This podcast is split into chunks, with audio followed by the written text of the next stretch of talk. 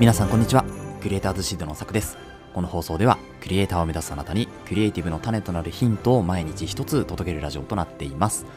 はい、えー、皆さんおはようございます。今日は12月の23日金曜日ですね、えー、週末いかがお過ごしでしょうか？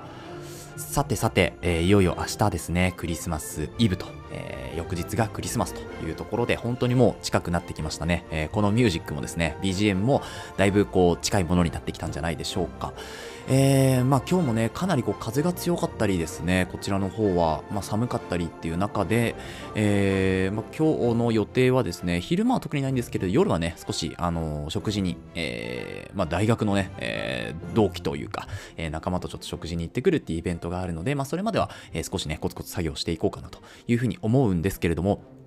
まあ、最近本当にいろんなことにね、えー、手をつけすぎて、っていうのもあるんですけどただその手をつけていくことが、まあ、自分の中で結構楽しいなというふうに感じる瞬間なんですよね。皆さんの中ではどうですかね？こう新しいものに手をつける、えー、瞬間とかそういうタイミングみたいのは今年あったでしょうか？もしくはこれから作りますでしょうか？やっぱりこうあの、まあ、現状維持っていうところでも、まあ、悪くはないんですけれど、やっぱりこう、時代がね、どんどん進歩していく、進化していく中で、自分たちもね、新しいことに、まあ、毎日ね、1%でもね、こう、チャレンジしていくっていう、そういう、まあ、なんでしょう、こう、メンタル的なところがね、えー、まあ、必要とまでは言わないんですけど、まあ、そういうのがあった方がね、えー、楽しくなるんじゃないかなというふうに思っております。はい。ということで、長くなりましたが、今日のお話、何かっていうとですね、今日は、えー、2022年12月ですね、えー、映像クリエイターにおすすめの YouTube チャンネル参戦ということで、まあ、久々にこの、えー、YouTube チャンネルの紹介というものになるんですけれど、まあ、ちょっと年数じゃないですけど、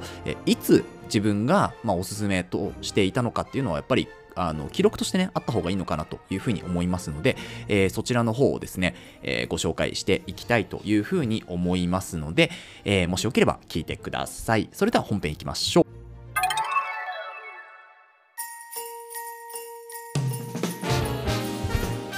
はい、えー、ということで本編になります。今日はですね、2022年12月映像クリエイターにおすすめの YouTube チャンネル参戦ということで、えー、私がいつも見ているですね、映像クリエイター向けの YouTube チャンネルをですね、3つほど紹介しようかなというふうに思います。先に3つご紹介させていただくと、1つ目、動画クリエイターへの道というですね、マチョスケさんという方が運営されている YouTube チャンネルになります。こちら日本語ですね。で、2つ目、えー、アキヤムービーさんですね。えー、こちら、え、ダヴィンチリゾルブとかのチュートリアルで有名なアキヤさんの、ー、YouTube チャンネルになります。そして3つ目、ゆういち石田さんの、えー YouTube チャンネルですね。えこちらもですね、あの本当に初心者とか駆け出し映像クリエイターにはかなりわかりやすい、えー、例えばこう構図とかトランジションの作り方とか、まあ、そういうこう映像クリエイター、本当に駆け出しの方向けではないんですけれども、えー、駆け出しの方が見てもしっかりわかるような構成になっているというような、えー、チャンネルになります。その3つをですね、ちょっと深掘りして今日はご紹介していこうというふうに思います。え、まず1つ目ですね、動画クリエイターの道、えー、 by マチョスケということで、えー、マチョスケさんのですね、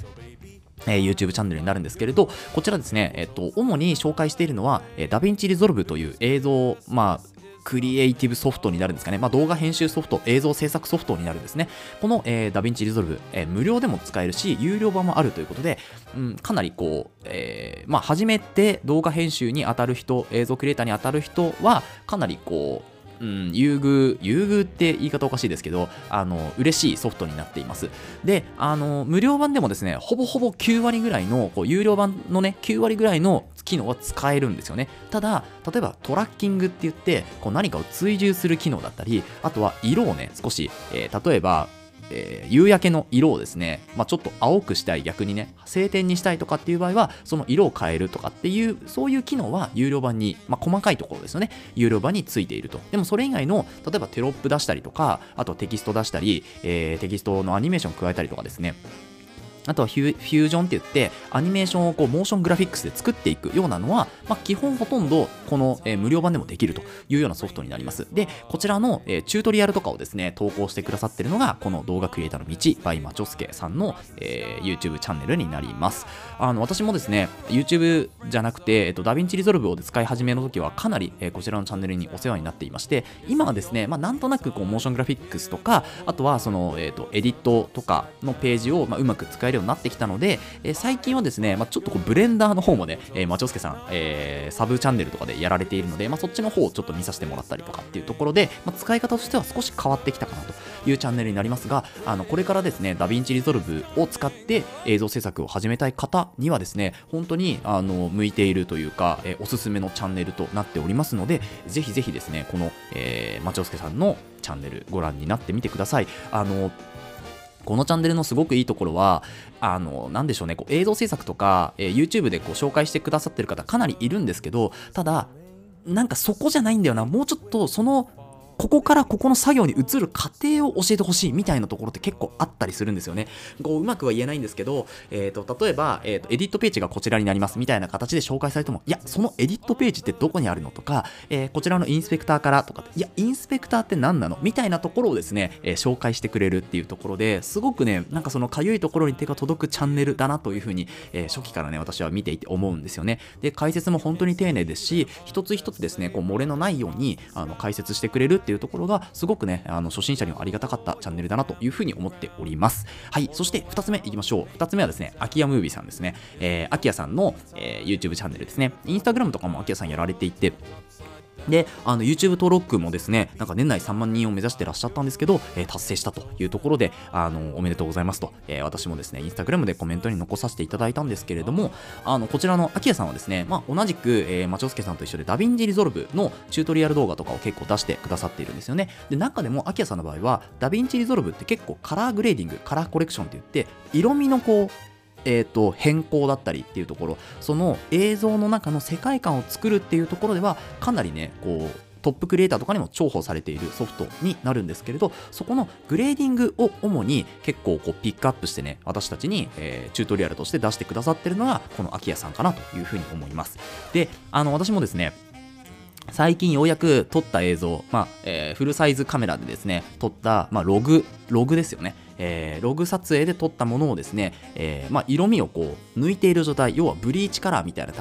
ことで、えー、写真の色味を少し抜いているような状態でそこに色を足していく作業っていうのを、えー、まあ、やるのがカラーコレクションとカラーグレーディングっていうものなんですけどこれにねちょっとずつこうハマっていてであの、まあ、やっぱりログで撮ることが多くなったっていうことで自分で色味をねつけなきゃいけないという作業に、まあ、今は入ってるんですけどそこであの秋谷さんのチャンネルもう一回ちょっと見直してみて、えー、そもそも LUT の作り方みたいなところどうやるんだっけなとか。あとはその色味ってどういうふうにこう調整していくのかなっていうのをですねこちらのチャンネルで今勉強させていただいております。で、あの、アキヤさんもかなりこう細かく、えー、特にグレーディングに関しては本当に細かく丁寧に教えてくださって、で、なおかつですね、アキヤさん自身も、その、 LUT を発売されていたりですね、あとは、えっ、ー、と、グレーディングのその講座みたいなところもですね、えー、スクールみたいな形で持っているので、興味のある方はですね、えこちら YouTube チャンネルのね、リンクを貼っておきますので、えー、ぜひそちらからですね、ご覧になってみていただければいいんじゃないでしょうか。はい、そして3つ目ですね、えー、ゆういち石田さんということで、石田ゆういちさんという方が、えー、運営している YouTube チャンネルになります。こちらはですね、構図とかトランジションとか、そのカメラの撮影方法、まあ映像ですよね、映像の撮影方法だったり、まあこう、映えるというか、えー、プロとしての映像の作り方みたいなところを解説してくれるチャンネルとして私は使っているんですけど、あの、相当わかりやすいですね。で、あとは、まあ、なんでしょう、こう、やっぱり皆さんも、まあ、映像クリエイターとして活動している皆さんに関しては、この映像を撮っていって、それを編集してっていう過程をどんどん経ていくと、例えばね、えー、レンズとかカメラとか、自分に合ったレンズこうなんじゃないかな、カメラこうなんじゃないかなって、こう、ふと出てくる瞬間があると思うんですよね。例えば、カメラ、写真ではよく、まあ、F2.8 がいいとか、まあ、F がね F 値が低い方がいいとかっていう風にされていますけど果たして映像の世界で本当にその F 値の明るさっていうのは必要なのかどうなのかっていうところを、まあ、疑問に思ったりすることもあると思うんですけど、まあ、そういう疑問をですねこのゆういち石田さんのチャンネルでは結構解決してくれるような、えー、まあなんかその石、まあ、ゆういちさんの、えー、まあ、一意見としてですけど、ただ、まあ、プロとして活躍されている方なので、あ、やっぱりプロと視点が少し同じになってきたなっていう、その、なんでしょうね、こう目線をうまく調節じゃないですけど、自分と合わせることができる、答え合わせできるみたいな、えー、そういうこうチャンネルとして私は使ってるんですよね。